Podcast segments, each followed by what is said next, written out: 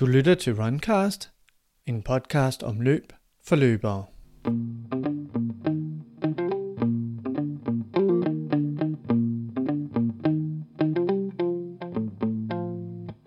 Vi har lige vendet os til at styre vores træning ved hjælp af pulsuret. Men nu banker en ny teknologi på døren. Ved hjælp af en lille dims, en footpot på skoen, kan du nu styre din træningsintensitet endnu mere præcist. En øjeblikkelig feedback om, hvor mange watt du yder i dit løb, og hvordan terræn, vind og løbeøkonomi belaster din effekt ned i løbeskoene. Hvad skal det nu til for? Hvad er fordelene ved wattmåling versus pulsmåling? Og er wattmåling til løb kun for eliten, eller kan motionsløberne også få noget ud af det? Runcast nørder i denne episode igennem sammen med Claus Hækman fra Hækman Sport. Du kender ham sikkert fra hans løbebestseller, bogen Løb som eliten. Men han er også helt fremme på beatet, når vi snakker om den nyeste teknologi og wattmåling til at styre træning og give viden om løbeøkonomi, løbedynamik og effektiv træning. Viden han gør helt konkret brug af i sit daglige arbejde. Jeg har virksomheden Hækman Sport, som er øh, det sted, hvor jeg laver test og træning til idrætsfolk. Det er helt fra opstart, løb, gang til, øh, til sådan den top elite. Øh, og så har jeg en, øh, en virksomhed, der hedder Hækman Running. Det er en online portal, hvor jeg laver alle træninger, alle træningsplaner, både til og igen opstart og elite. Så har jeg øh, ansvaret for øh, eliteklubben HMRC, hvor jeg er cheftræner og står for træning af de her eliteløbere. Og så er jeg jo selv aktiv og har været det i mange år. Og så ved jeg jo også, at øh, det du glemmer at fortælle, det er den her bog, som, som du også skrev på et tidspunkt. Jeg ja. mener, var det 2015? Yes. Løb som eliten, som er meget berømmet inden for, for løbesporten. Ja. ja, det gjorde jeg i 2015. Jeg blev jo ansat, jeg kom tilbage til løb i øh, 2010 hvor jeg har været væk fra løb i næsten 20 år, hvor jeg har løbet på rulleskøjt og alt muligt andet, men kommer tilbage i 2010 som sådan en aldrende mand, og vil gerne løbe igen, for det har været min passion helt fra ungdommen af. Ikke? Men, og der øh, starter jeg så med at løbe, og øh, bliver grebet af det her. Og så er der Sparta Atletik søger så en løbetræner. Og øh, den søger jeg. Og så bliver jeg jo ansat i Sparta for sådan en øh, supermotionsgruppe, der, der starter jeg med at implementere den træningsfilosofi, jeg står for. Jeg er ikke alene om det, men i hvert fald mere, mere baseret på, på øh, tilpasning af tempo og intervaller og træning og få sat farten lidt ned, sådan langt hen ad vejen på de fleste. Mm. Hvad med at løbe alt for hårdt? Altså aldrig løbe hårdere end højst nødvendigt. Ikke? Og så, så startede jeg derinde, og så fik jeg god, heldigvis da, succes med den gruppe der. Og der skete en, en kraftig vækst på øh, både resultater, man formåede også at få klubben op til at blive den bedste øh, langdistansløbklub igen. Og så kom Gyldendal og henvendte sig til mig. Ja. Helt, ja. helt tilfældigt der i 2013-14. Fordi de kunne se, at der skete noget andet på markedet, om jeg var, kunne være interesseret i at skrive lidt.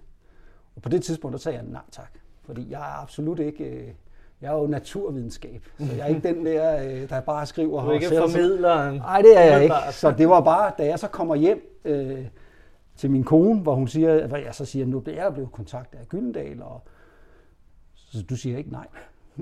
Så skal hun nok, for hun er dansk lærer, hun skal nok hjælpe mig. Og, øh, og så, så ringede jeg dem op og sagde, det kan godt være interessant. Og så derfra, så skabte vi så bogen sammen med en god redaktør på Gyldendal, der kom ind over.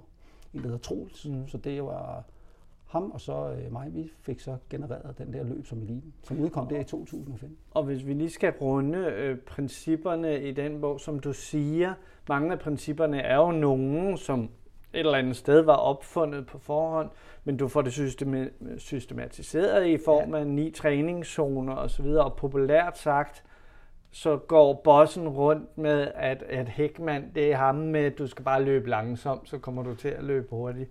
Ja. Øh, hvordan kom, var det dig, der kom på det, eller, eller, eller hvor, hvor... Nej, det, det, var også, det undrede mig også lidt, fordi det var ligesom, det bogen blev solgt på i starten, det var netop, nu skal vi alle sammen løbe langt og langsomt. Og det er absolut ikke noget, jeg står for. Men et eller andet sted i bogen, jeg har ikke helt kunne se, hvor det står henne, men der må være noget. Mellem linjerne måske. Der står, lidt, der står måske, at det der er langt og langsomt. Det er i hvert fald, men det skal ses i en helhed på, på det hele. Ikke? Så det er en del af det. Men det er mere, mere variation i træningen. Mm. Og igen det der med ikke at løbe, træne hårdere end højst nødvendigt. Og der var jeg nødt til at, som jeg gjorde inden for cykelsporten, hvor jeg har været med i mange år, før den tid, hvor man netop havde nogle træningszoner, altså nogle mere specifikke træningszoner, sådan så man kunne gøre det mere individuelt, og sådan så folk forstod, hvad betyder det, når jeg skal lave restitutionstræning? Hvor hurtigt skal jeg løbe, når jeg løber intervaller? Og så lavede jeg jo mine ni træningszoner, hvor andre har tre eller fem træningszoner, eller seks træningszoner. Så definerede jeg ni, fordi det stod meget godt i mål med cykelsporten. Mm. Og jeg ser ikke forskellen på udholdenhedstræning og hele det der fysiologiske spektrum, som der ligger i at træne, om man er cykelrytter, eller en kapgænger, eller en løber. Så det er fuldstændig det samme, man kigger på. I hvert fald på, øh, på det, der hedder langdistance. Det er den samme krop, der skal trænes, kan man sige. Ja, motoren skal bare stilles ind. Ikke? Så det var sådan der, jeg, øh, jeg skabte det, kan det koncept, filosofi mm. omkring træning. Det var mm. de ni træningszoner. Men meget inspireret af Arthur Lydiard, som var en af forgangsfolkene fra 60'erne af, ikke? Mm. Øh, som jeg blev stiftet bekendtskab med. Hans træning i 70'erne, hvor jeg selv trænede efter Lydiard. Det gjorde mange dengang. Mm. Han rammer så et eller andet i den tid, ikke? men han stiller det jo ikke op på sådan en eller anden systematisk. Nej, nej. Det er mere at mærke efter og de her ting. Og det kan vi også godt langt hen ad vejen. Men der er bare mange, der har brug for lige at vide, jamen, hvad er så hurtigt, mm. og hvad er så langsomt. Ikke? Ja. Så det er mere det, der... Præcis. Ja.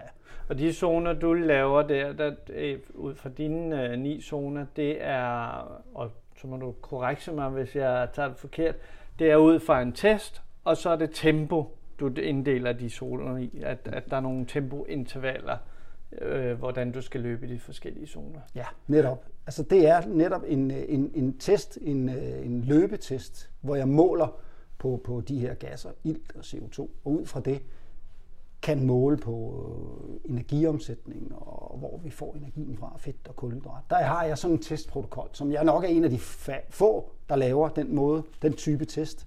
Mange har haft fokus på VO2 max test, mm. altså vores maksimale iltforbrug. Det rammer jeg også, og det har jeg da også fokus på, men det er ikke det, der er det altafgørende, når vi snakker øh, specifikt løbeøkonomi, altså udholdenhed så er det mere den måde at lave nogle submaksimale test. Mm. Og det er det, jeg laver på, på løb. Ikke? Og så finder jeg tempo og puls som ja. udgangspunkt. Ikke? De to øh, parametre til at stille træningszonen op på. Og det er sjovt, du siger, at den filosofi også er taget fra cykelsporten, fordi cykelsporten, der snakker man jo også meget om wattmåling, og det er derfor, vi er her i dag, for, for at snakke om wattmåling. Og det er vi jo vant til at høre om, når Rolf Sørensen kommenterer Tour de France, at de kører med så så mange watt. Hvad er nu det for noget, at vi skal have det over i løbesporten? Hvor kommer det fra? Jamen, den kommer jo, der er jo igen, som jeg indledte med at sige, så er der jo ikke den store forskel på, på en, en løber og en cykelrytter. Det, vil, det, som jeg som træner, nu stider jeg jo som træner, det jeg er interesseret i, det er jo, hvor stor en procentdel af den energi, vi bruger. Og energi kan vi måle i kilokalorier, og så kan vi gange noget tid på, så får vi det som mekanisk energi, altså watt.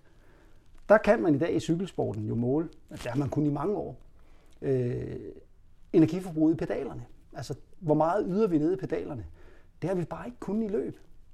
Men det er jo de samme test, der bliver lavet. De samme cykeltest, de samme løbetest. Og nu kan man så netop få et udstyr, altså en sensor, der kan måle energiforbruget nede i fødderne, altså en wattmåler. Og den har jeg jo søgt i en del år. Men der har været mange spillere på markedet, som har prøvet at lave en eller anden form for estimering af de her, den effekt, man leverer nede i fødderne, men det har ikke lykkes. Så øh, jeg tænkte, den kommer sgu nok aldrig. Men, øh, hvad, hvad var problemet med de tidligere? Hvorfor lykkedes jamen, det ikke for dem? Jamen problemet er jo, at der er ikke... I cykelsporten, der har en wattmåler, den har en mekanisk vridning der kan man, der kan man måle direkte den kraft, du trykker med nede i pedalerne. Den mulighed har vi ikke øh, med, med sensorne til løb. Der er man nødt til at beregne det ud fra acceleration nede i fødderne. Og så er Newton jo, han er jo genial. Han har jo fundet ud af, at når man kender accelerationen sat op imod tyngdeaccelerationen, og så bare man har en masse, altså en kropsvægt, så kan man den vej fra hastighed omregne til power, til effekt. Og det er det, øh, der er fremme nu, at man simpelthen har fundet en sensor, altså noget, noget elektronik, som er baseret på acceleration, altså accelerometer. Mm. Og det accelerometer, man propper ned i sådan en lille, øh, sådan en lille sensor, som kan måle i tre retninger. Og de accelerometer, de kommer fra, det er sådan set Huawei-teknologi. Det er sådan uh, ikke så populært. Ja, det er, men der må man sige, de har, de har fundet nogle accelerometer, som man bruger i smartphones. Det er sådan set dem, der er lagt ned i, øh, i den sensor, som kan måle hastigheden nede i fødderne. Altså den hastighed, du sætter foden i jorden, og så den hastighed, du så bruger på at afsætte i jorden. Ja. Ud fra det, så kan du regne energi og power. Okay. Og det er grundlæggende det princip, man bruger her. Så, så den lille sensor der, der er de så formået simpelthen at lave en, øh, nogle algoritmer, der også er i stand til at, at, at finde effekten meget præcist endda. Fordi det, den kan, der er meget præcist, det er, at den måler hastigheden. Det vil sige, den hastighed, du løber med, mm. kan den jo også måle. Meget mere præcist end GPS'en. Okay. Så ukalibreret sætter man den bare på fødderne, og så når man løber, så måler den hastigheden og distancen, uden at have tændt GPS. Det kan den via den acceleration. Og så kan man jo sætte alle mulige beregninger, algoritmer på, og så få, hvad man nu har brug for. Både kontakttid i jorden, hvor lang tid foden sidder i jorden, hvor meget man hopper vertikalt, hvor meget, øh, hvad hedder det, øh, skridtlængde og altså kadence og alle de her parametre, som også alle mulige andre øh, produkter kan. Ikke? Men den, den måler så alt, hvad der foregår nede i fødderne ja. i princippet. Ja. Og, og så kan man måle løbeøkonomi. Og det er jo den løbeøkonomi, jeg har søgt, det vi laver, os der tester i laboratorier og alle de ting, der måler vi jo den samlede mængde energi. Men vi kan jo ikke måle, hvor, meget, hvor stor en procentdel af det, der ryger ned i fødderne. Nej. Der har vi bare estimeret. Nu kan det måles. Så er det det, der er forskellen på øh, at, at ligesom kigge på, på simple data som pulsdata. Altså der, der finder du egentlig bare ud af, populært sagt, hvor meget din krop er belastet. Men du finder ikke ud af øh, øh, ja, løb, den samlede løbeøkonomi. Nej. Mm. Pulsen er et godt redskab til at styre, hvor hårdt belastet vi er, vores intensitet. Wattmåleren, den styrer jo hele tiden, hvor meget vi så bruger af den energi. Pulsen, den måler bare vores samlede energi, altså hvor hårdt belastet vi er. Så måler den hele tiden den procentvise energi dernede, og det er cirka 25 procent. Altså vi taber jo voldsomt meget. Altså vi får kun fra vores max forbrug kun cirka 25 procent nede i fødderne. Så hvis vi samlet set bruger 1000 watt, når vi løber, altså hele motoren, så er det altså kun 250 watt, der ryger ned i fødderne. Og det er jo det, jeg har målt på cykelrytter. Altså en cykelrytter, der bruger 1000 watt maksimum. Der kommer kun 250 watt ned i fødderne. Og det er fuldstændig det samme som løb. Og når man har, så har det effektforbrug, så kan man jo styre sin træning.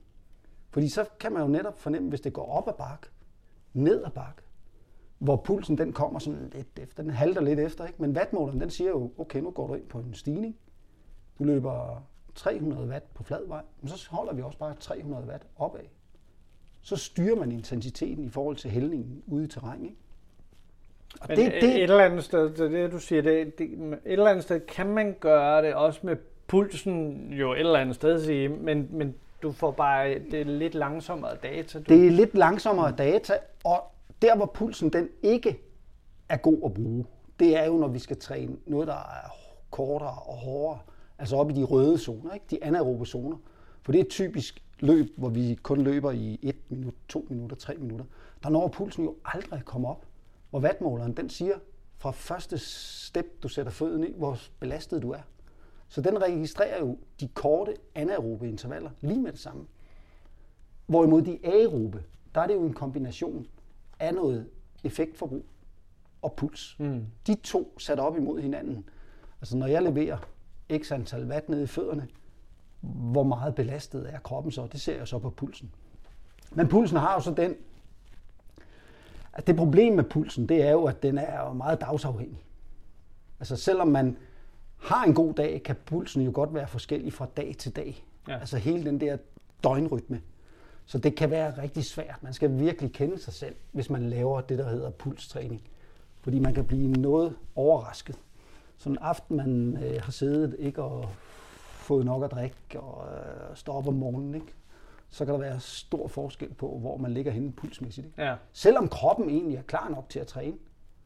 Så, så det er altid... Ja, så sagt, der mener du, selvom pulsen den har haft en... At udgangspunktet er dårligere, så kan det egentlig give god mening, så at træne det hårdere, altså ligge højere pulsmæssigt, fordi egentlig er du klar til det kropsmæssigt. Lige præcis. Ja. Og ikke ens betydende med, at man bryder ned, fordi den lige ligger 10 slag højere en dag, eller 10 slag lavere. Mm. Men det er den her følelse med ind over, ikke? som jeg altid har sagt til dem, jeg træner, mærk nu efter. Lad nu ja. være at blive slave af pulsmåler, og heller ikke blive slave af en wattmåler, eller slave af pace. Men der er stadigvæk den fjerde parameter. Det er vores følelse. Ja. Hele tiden have den med ind over. Og så har man forskellige ting, man kan lige tjekke, når det passer sgu egentlig meget godt med det, jeg føler. Mm. Det er kunsten. Ja. Den er svær. Men jo flere data man har, og måske en til at hjælpe sig med at tolke dem, så bliver det lettere. Ja, du kan lære vel hen ad vejen, om det svarer til, at min følelse er sådan og sådan. Ja. Ja. Sluk uret en gang imellem. Ikke? Lad være med måske altid at have uret med ud. Øh, ja, men jeg skal jo have, jeg skal vide, hvor langt jeg har løbet. Mm. Jeg skal også vide, hvor jeg løber hen. Jamen, mm. så kan man jo dække den til. Eller også så kan man bruge den her wattmåler ja. offline. Ja. Fordi den kan man bare sætte på. Og den gemmer alle data. Så når man kommer hjem, kan man bare smide dataen ud. Og i og med, at den kan tempo, så kan den jo også afstand. Så har den også afstand. Den ja. har bare ikke GPS i sig. Nej. Så den kan ikke øh, gå ind og tegne på Google, eller hvor, eller, hvor jeg har været henne. Nej. Så hvis man også vil dele det med alle andre, så får man ikke den del med, hvor man løber henne. Men forstår jeg dig ret, Claus, i forhold til det her med, med den hurtige feedback i forhold til korte, øh, korte tempopas og så videre, at øh, vil du sige, at man i samme måde kan styre øh, de lange pas og maraton på og sådan noget i forhold med sådan en wattmåler? Fordi jeg, jeg er sådan en, jeg kan godt være en lille smule slave af pulsen, når jeg løber maraton, fordi jeg ved, at hvis jeg bevæger mig i for lang tid over det, jeg kender, at jeg ja. kan, så, så er jeg færdig med 30 yes. km. Ikke? Er det lige så let at styre med en wattmåler? Ja, men det, det er næsten det er lettere med wattmåleren. Fordi den, der har man jo, inden man løber sit maratonløb, så kender man, så har man jo ligesom fået testet op imod, hvad skal jeg løbe med af energiforbrug? Hvor mange watt skal jeg løbe med? Og hvis man er, ved, at mit maraton pace er, nu siger vi bare 5 minutter per kilometer, og det svarer til 300 watt med den kropsvægt, man nu har, jamen så starter man jo bare sit race og siger, jamen så skal jeg bare ligge på 300 watt. Ligegyldigt om det er medvind, modvind, op og bakke, ned ad bakke, så skulle man jo gerne ramme ind på den tid, som ja. der er forventet. Ja. Og det er godt. Selvom der kan være Selvom udsving der, undervejs. Så har den styr på, at øh, fordi det, det er den sidste del, som jeg glemte at sige, den kan jo måle vindpower. Den kan simpelthen måle, hvis du går op imod vinden, hvor meget mere energi du skal bruge for at holde samme pace omvendt i medvinden. Ikke? Så mm. den måler jo også på, din, på vindhastigheden. Og det er jo helt vildt, at man i dag kan få sensorer, der kan måle vindpoweren. Ja. Og, og derfor er den jo nem at styre øh, i forhold til race pace, som man bare løber efter power. Ligesom cykelrytterne, hvis man ser en, en der kører enkeltstart, Chris Froome op ad en bakke, når han sidder og kigger på sin wattmåler, men den skal ikke over over 400 watt. Nej, for så ved han, øh, så, ved han, så, holder jeg, så holder jeg ikke en time op. Ikke? Det, det, det er fuldstændig det samme øh, her. Så jeg ved, hvis jeg skal løbe op ad El ikke, som er 14 km opad, så skal jeg ligge på 300 watt og så løber man 300 watt opad, og så kommer man op på den forventede tid. Og hvordan finder du ud af, hvor mange watt du kan holde til et maraton? Du sagde, du ved, at du så kan holde 300 watt. Er det via en mellemkomst som Claus Hækman, eller ja. er det noget, man selv kan finde ud af? Jamen, det er, det er jo det, så jeg her. Altså, jeg har jo så lavet de algoritmer, som er tilgængelige på min hjemmeside. Jeg har jo to løbeberegnere nu, den første, det var den, der hed 10 minutters test og en 60 minutters test, som er beskrevet i løb som eliten. Så er jeg designet en, der hedder 3 minutters test og 9 minutters test, som er en enkelt test, som er, kan alle kan, kan udføre. Og på de øh, algoritmer nu, der er wattzonerne også på. Okay. Så, så når, hvis man går ind og laver en selvtest i dag og har en wattmåler, så kan man få sin, øh, sin powerzone også. Og så kommer de til at stemme overens med pace. Og så giver de algoritmer også et bud på, hvad dit maratonfart kunne være. Okay. Og hvad dit maraton energiforbrug er. Så er det ude at prøve det af. Og kan du godt beskrive sådan en, en 3-minutters test? Det lyder altså for, for en dognlag som mig, der lyder det meget tiltalende, at man kunne få det overstået på 3 minutter. Ja, men det, jeg det går kan... næsten ud fra, jo, jo kortere tid, jo mindre præcis kunne jeg forestille mig et eller andet sted. Ikke? Altså den, den, den mest præcise selvtest, det er jo 10 minutters og 60 minutters, mm. som er udført på to forskellige dage. Ikke? Man laver først en 10 minutters test, all out, finder hvor langt man løber på 10 minutter, og hvor meget effekt man bruger på 10 minutter. Ikke? Og så tre dage efter, så laver man teamtesten. Og det er jo her, mange går kolde. Altså, den er lidt langhåret, og skal ud og sætte sig op til at løbe alt, hvad man kan i en time. Så det er simpelthen max på en time? Det er max på en time, ja, ikke? For at finde den her anaerob tærskel. Det er sådan et punkt, jeg gerne vil kende på dem, jeg laver træninger til. Ikke? Men der er det jo det, man kan yde typisk i en time, mm. hvis man er i god form. Men der er jeg jo fundet ud af efterfølgende, der er jo rigtig mange, der det kan man ikke. Altså hvis du er opstartsløber, kan man jo ikke lave en 60 minutters test. Nej. Så, så lige i dag, der har jeg så lavet en, der hedder 3 og 9. Ikke i dag, men den kom her for et års tid siden. Hvor man på samme dag varmer op, så går man ud, så løber man 3 minutter. Alt, hvad man kan.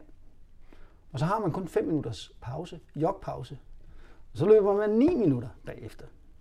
Og den 9 minutters test, den fortæller lidt om udholdenheden. Mm. Fordi der kan godt være to personer, der løber lige hurtigt på 3 minutter. Men efter 5 minutter, så kan der være stor forskel på, hvor langt de når på 9 minutter. Og der har jeg så lavet en algoritme, der går ind og stiller de her ni træningszoner ud fra forskellen. Ja. Den er ikke så præcis. Den, den rammer mange, men der er også nogen, hvor den er for skæv, mm. kan man sige. Ikke? Mm. Men den er god at komme i gang på. Ja. Indtil man er i en form, hvor man så kan lave en selvtest der længere, eller komme ind og få en fysiologisk test ja. øh, for at finde den. den men og det er en, er det en øh, VO, VO2 max test, som, som man så danner grundlag for? Ja, altså jeg anbefaler i dag testene udenfor. Fordi indenfor giver det ikke ret meget mening at teste med wattmåler. Nej. Øh, fordi når man løber indenfor, er der ikke nogen vind. Så de, det effektforbrug, man får på et løbebånd, er mindre, end hvis du løber med samme hastighed udenfor. Så i dag anbefaler jeg, at skal man teste, så lav den udendørs med en wattmåler på. Mm. Gør man ikke det, du er ved at gøre dig selv arbejdsløs jo i forhold ja, til det. det er jeg netop, men det er også, det gør ikke, altså arbejdsløs i den forstand, at der er stadigvæk brug for de her fysiologiske test, men de skal bare tolkes på en anden måde. Mm. Altså man er ikke, der er ingen grund til at lave VO2 max testene mere, fordi det kan den her meget mere præcist. Og det har jeg også. Jeg udgav jo en, øh, en, en, øh, på sådan en blogindlæg på min side, Hækman Sport, hvor jeg testede løbesko. Ja. Alle mulige løbesko, for ja. at finde ud af, det var blandt andet på baggrund af den Nike-sko der, ikke, hvor jeg tænkte, det kan ikke passe, at den var hurtigere end de andre. Men derinde, der beskrev jeg jo netop, den blev lavet med den her wattmåler. Og så det her udstyr, hvor mm. løb udenfor, hvor jeg godt kunne se, at der var jo selvfølgelig forskel på skoene. Men der kunne man jo derinde se, hvordan man så måler sin VO2 max med sådan en her. Okay. Og der har jeg jo prøvet at gå ind, både på mig selv og alle de løbere, jeg sådan kender godt, og har data på dem, som løber med wattmåler. Der er den sgu næsten mere præcis VO2 maxen med Stride. Okay. End hvis jeg skal lave den indendørs ja. med maske på. Ja. Fordi det er svært. Det er et unaturligt setup. Øh... Og maske på, ja, alle der har prøvet at have en maske på og skal løbe alt, hvad man kan, når man er klemt ind i sådan en maske, mm. det spiller ikke. Nej. Det er ikke godt nok. Så det er bedre måske at have fri luft, og så bare løbe det. Fordi nu har man noget, der kan måle det dernede mm. i fødderne. Mm. Så kan man bare gange det med fire. Og så har vi, hvad vi bruger. Ja. Og den rammer lige så godt. Ja. Så det kan godt være, at jeg er ved at gøre mig arbejdsløs på test, men det er jeg ikke helt. Fordi der er stadigvæk nogen, der har brug for at kunne måle på det her fedtforbrænding, kulhydrater, for sådan at ja. få helt præcise data, og så man har en samtale med dem. En ting, det er at lave en stride watt test men hvad skal der så til for, at jeg bliver bedre? Ja, der tænker jeg også, fordi en ting er watt-aspektet i den, men som du siger, måler den jo også alt muligt andet. Og, og, og, og der tænker jeg, at der er noget løbeøkonomi og noget optimering der, som den vil kan give nogle resultater på. Det... Altså, hvor godt får man omsat den her faktor 4 til 1 yes. øh, ned, ned i fødderne, ikke? Og det er der, og det er den, jeg bruger al min tid på nu, det er jo netop, at dem, jeg har inde i forløb, når de har vatmåleren på og sender data ind til mig. Altså jeg kalder det sådan en online test, hvor de egentlig bare løber med en pulsmåler og en wattmåler. Så kan jeg spotte deres løbeøkonomi, og så kan jeg også se dynamikken. Altså hvor meget spildeffekt har de. Mm. For det måler den. Den måler simpelthen, hvor meget effekt, energi du bruger på at hoppe opad og bevæge dig til siden, fordi der sidder tre accelerometer i. Så en ting, det er de der 300 watt, vi bruger på at løbe lige ud. Men jeg ser jo nogen, de bruger jo 70 op til 100 watt på at hoppe opad. Fordi de løber forfod. Er det, er det, kun, øh, er det kun nye, urutinerede Nej, løbere, eller, er, eller får du nogle gange sådan nogle vilde aha-oplevelser? Jeg, med... jeg, har, jeg har måttet øh, de sidste halve år her gå ind simpelthen og tænke, shit, altså jeg har jo selv nogle gange praktiseret lidt det der med at komme frem på fød, fødderne. Men det har jeg jo altid sagt, det er når man løber stærkt. Men stærkt er jo relativt. Hvornår løber man hurtigt? Og der øh, må man jo bare se, når vi har vatmålerne på, så kan man godt se, at vi skal op på nogle meget høje hastigheder, før det giver rigtig mening at komme helt frem på foden. Altså, vi snakker sprint, og vi snakker elite, top elite, ikke? der kan løbe hurtigt, men en hastighed på 12 og 13 km i timen.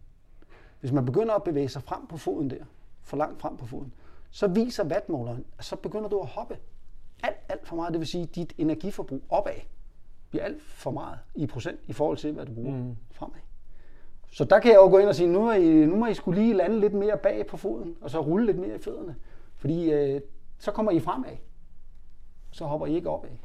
Så der ligger noget, og det har også været en øjenåbner for mig selv, øh, at kunne se så detaljerede ting i forhold til, hvad der sker nede i fødderne. Og det er jo det fodarbejde, der mm. man kan ændre. Ja. Og det lagde jeg også op til i bogen Løb som eliten. Der har jeg det afsnit, der hedder Speed og Agility. Så nogle tænker, hvad, hvorfor skal vi lave alle de her korte og fodarbejde og sådan noget. Ikke? Der var min tanke dengang, det var netop at gøre os stærke i fødderne. Og nu giver det jo rigtig god mening, fordi nu kan man, den her kan måle kraften nede i fødderne. Og det er jo netop det, man oparbejder ved at lave de der fod, fod ja, ja. Og det kan en langdistanceløber også have god effekt af. Så heldigvis passer det kapitel stadigvæk, så jeg ikke skulle smide det ud og sige, det giver det ikke. Nej, en eller anden revidering. Så det, det, det, det kan man se på den der øh, vatmåler. Du lytter til Runcast om løb for løbere. I dag har vi sat os sammen med Claus Hækman for at dykke ned i fænomenet vatmåling i løb. Men er det kun eliteløberne, der kan få god nytte af den lille dims i skoene? Hvordan kan du som almindelig motionist aflæse de forskellige målinger? Kræver det en længere uddannelse i fysiologi, eller hvordan finder du ud af, om du hopper en centimeter for højt eller for lavt? Det er meget, meget enkelte ting, der skal til for at ændre det der 8 cm, som du beskriver, til at få det ned til 6 cm for eksempel. Ja. Det er nogle små ændringer, der skal til. Men nogle gange kan det være godt enten filme sig selv, og så online kan man jo sidde og se det. Ikke? Altså jeg kan jo, man kan jo se det online, hvordan man bevæger sig. Men måske lige have en med ud, lige at se, ah, men, øh, du skal lige rette dig lidt mere op og bruge fødderne på en lidt anden måde i forhold til, når du løber langsomt. Det er specielt, når vi løber langsomt. Det er der, mange har problemet. Mm. Fordi når man løber langsomt, så gælder det om at have en god kontakt med jorden. Fordi så giver det styrke nede i fødderne. Ikke? I stedet for at vi hopper ligesom balletdanser frem på fødderne, så giver det ikke den samme øh, økonomi. Mm. Og, og, så, så måske lige en, der spotter. Eller også så lærer man så meget om, øh, om at tolke data selv, så man godt kan undervejs i sin træning se, okay, nu ligger jeg og løber 5-0, og min spildeffekt bliver mindre. Ja. Så kan man gå ind og se, okay, jeg, jeg bruger sgu mindre energi nu på at løbe med samme hastighed. Ja, så, så du så, tænker, man kan tage noget for et halvt år siden, og så se, at øh, øh, man er blevet bedre, man har udviklet sig. Er der også forskel på de data, øh, som for eksempel... Op og ned, ikke? Ja. Altså, jeg har et, et godt eksempel, det er mig selv. Efter jeg, jeg begår meget nu. Jeg går kapgang, mm. det har jeg gjort nu i næsten tre. Jeg startede for to og et halvt år siden. Ikke? Og, og kapgang er jo en sport, hvor man går i sine fødder. Ikke? Det ser lidt... Og det er den ligeglad med, om du går man eller går om også, du den, løber? Den, den, den uh, måler okay. også gang mm. og løb. Og så har jeg kunne se den udvikling, der er sket på mig i gang. Altså der har jeg øget min styrke nede i mine fødder fra, de måler det i newton, kilonewton per meter, ikke? Der er jeg gået fra 10 kilonewton til 12 kilonewton. Det er et voldsomt spring, og specielt i min alder. Og det er kommet af, at jeg går. Det vil sige, at mine fødder er blevet stærkere af, jeg går. Og det gør nu, at jeg løber lige så hurtigt nu, som jeg gjorde for otte år siden, og jeg er trods alt blevet ret mange år ældre, uden at løbe. Ja. Anden løb, ikke intervaller og sådan nogle ting, men jeg bruger gangtræningen. Og det kan jeg se i striden her. Jamen det er jo der nu. Nu får jeg min styrke tilbage nede i mine fødder. Og det kan jeg jo bruge direkte over i løbet. Og det korrelerer jo meget godt med det, du sagde med kapitlet i løb som eliten, også med de her teknikøvelser og sådan noget. Det er ikke bare øh, for sjov skyld og narestreger, at man får lavet. Nej, og man skal være vedholden. Det er jo ikke bare noget, man laver en måned, og så mm. synes man ikke, det virker sgu ikke. Altså, vi snakker jo et halvt år, ikke? Sådan, ligesom med alt mulig anden træning, der man skal bruge noget tid på det. Og så se det som en del af den træning, man går og laver. Altså noget supplement til træningen. Mm. Og der synes jeg i hvert fald, gangtræning, den altså, har givet mig et kæmpe wake-up. Fordi det bliver man i hvert fald ikke langsom af. Nej. Hvis man går rigtigt Nej. og fornuftigt. Ikke? Kombineret med sit løb. Så du mener godt, at, at selvom du er forholdsvis nystartet løber, så mener du godt, at, at man kan have, have lige så meget brug af en stride eller en wattmåler, som du kan af pulsur, fordi pulsur sælger jo som, som sand i Sahara, kan ja, man ja. sige. Ikke? Altså, en hver har jo et pulsur på jo efterhånden. Altså, det, det, det, er også, det, er jo, det er jo det der springet fra, hvad skal vi nu bruge den her wattmåler til? Jeg, jeg, kan jo, jeg kan jo referere til cykelsporten. Altså sidst i 90'erne, ikke? da den første wattmåler, sådan, den, man kunne komme til for penge, altså der var 25.000, ikke? den første wattmåler kostede. Det er mange penge, men der var nogen, der investerede. Altså Bjarne Ries, ligesom var den første, der ligesom sagde, nu bruger vi sgu den i træning. Ikke? Ja. Der gik jo mange år før, at den kom ind i motionen. I dag tror jeg ikke, du ser mange cykelmotions. Ja, de har en wattmåler på, ikke? Ja. fordi det er jo en del af, de kan se udviklingen, for den er ikke svær at forstå. Det er fuldstændig det samme her. Det den her bare kan, som cykelvatmåleren ikke kan, den kan jo måle nøjagtig hastighed og distance. Det vil sige, det var sådan, jeg startede med den, inden jeg gik over til ren vattræning. Det var, når jeg så løber meget ud, jeg løber meget i skoven, meget i varieret terræn, der virker den, ja. Der svinder. Selvom GPS'en forsvinder, man kan sætte den her til at styre, så du får en præcis afmåling af, hvor langt du løber i terrænet. Og så kan man styre intensiteten mm. bedre, hvis du løber i skov. Ja. Fordi så der går det jo op ja, ja. og ned ja. og sådan nogle ting. Så der, der er det svært at løbe efter pace. Men så er det lettere at løbe efter power. Ja, ja. Altså wattzone. Og helt, helt sådan praktisk ned til det, hvordan man håndterer. Aflæser du det på uret, ja, eller ja, ja. den integrerer bare med... Den integrerer med alle. Altså Sunto, Garmin, Polar, Apple Watch, whatever. Den går bare ind. Det er bare en ANT.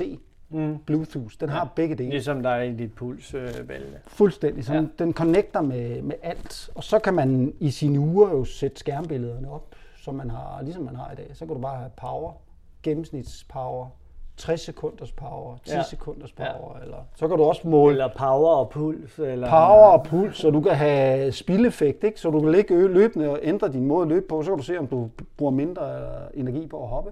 Okay, så der er en faktor decideret, der hedder spildeffekt? Ja, den hedder altså. form power. Okay. FP, den kan man sætte ind i uret. Ikke? Så kan du løbe derud af og prøve at tage lange skridt og korte skridt og se, sker der noget på min formpower ved samme hastighed? Det vil du også kunne gøre vel til korte træningsture fra gang til gang. Nu prøver jeg at ændre min stil på den her tur. Er det noget, der giver positivt til formpower? Og så det er netop sådan noget, jeg prøver at implementere. Jeg siger, at nu, nu tager du en, din næste tur, du skal ud og løbe i en halv time. Nu prøver du at løbe med en kadence på 170. Så løber man bare, kun kigger på kadencen. Mm. Og så hvad næste giver uge, det af... Hvad giver det af... Du løber kadence 6-0. Ja. 170 i kadence, 6-0.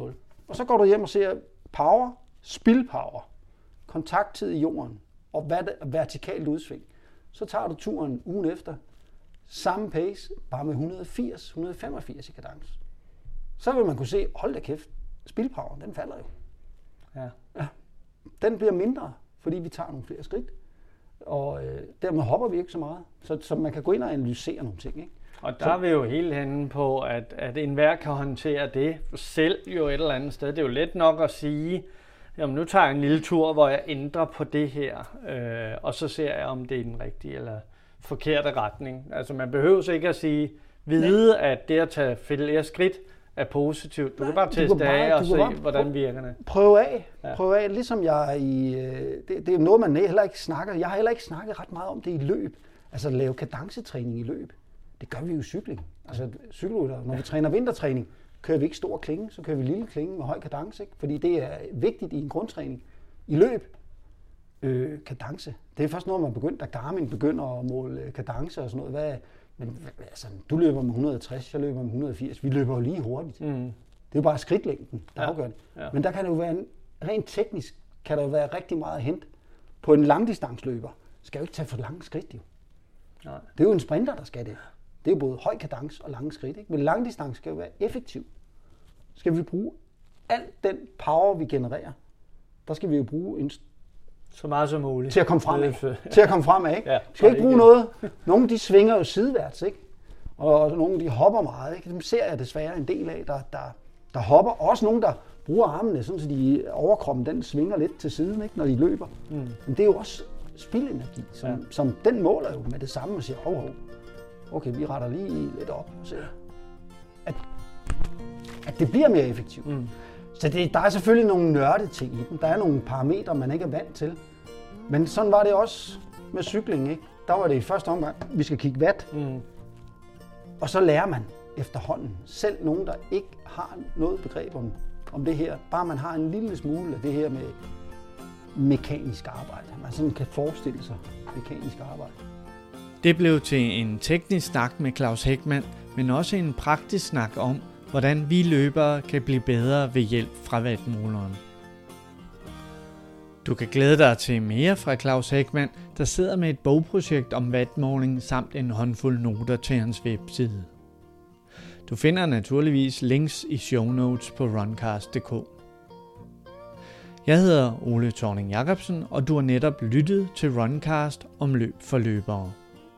Du kan abonnere på Runcast i iTunes eller i din foretrukne podcast-app på mobilen.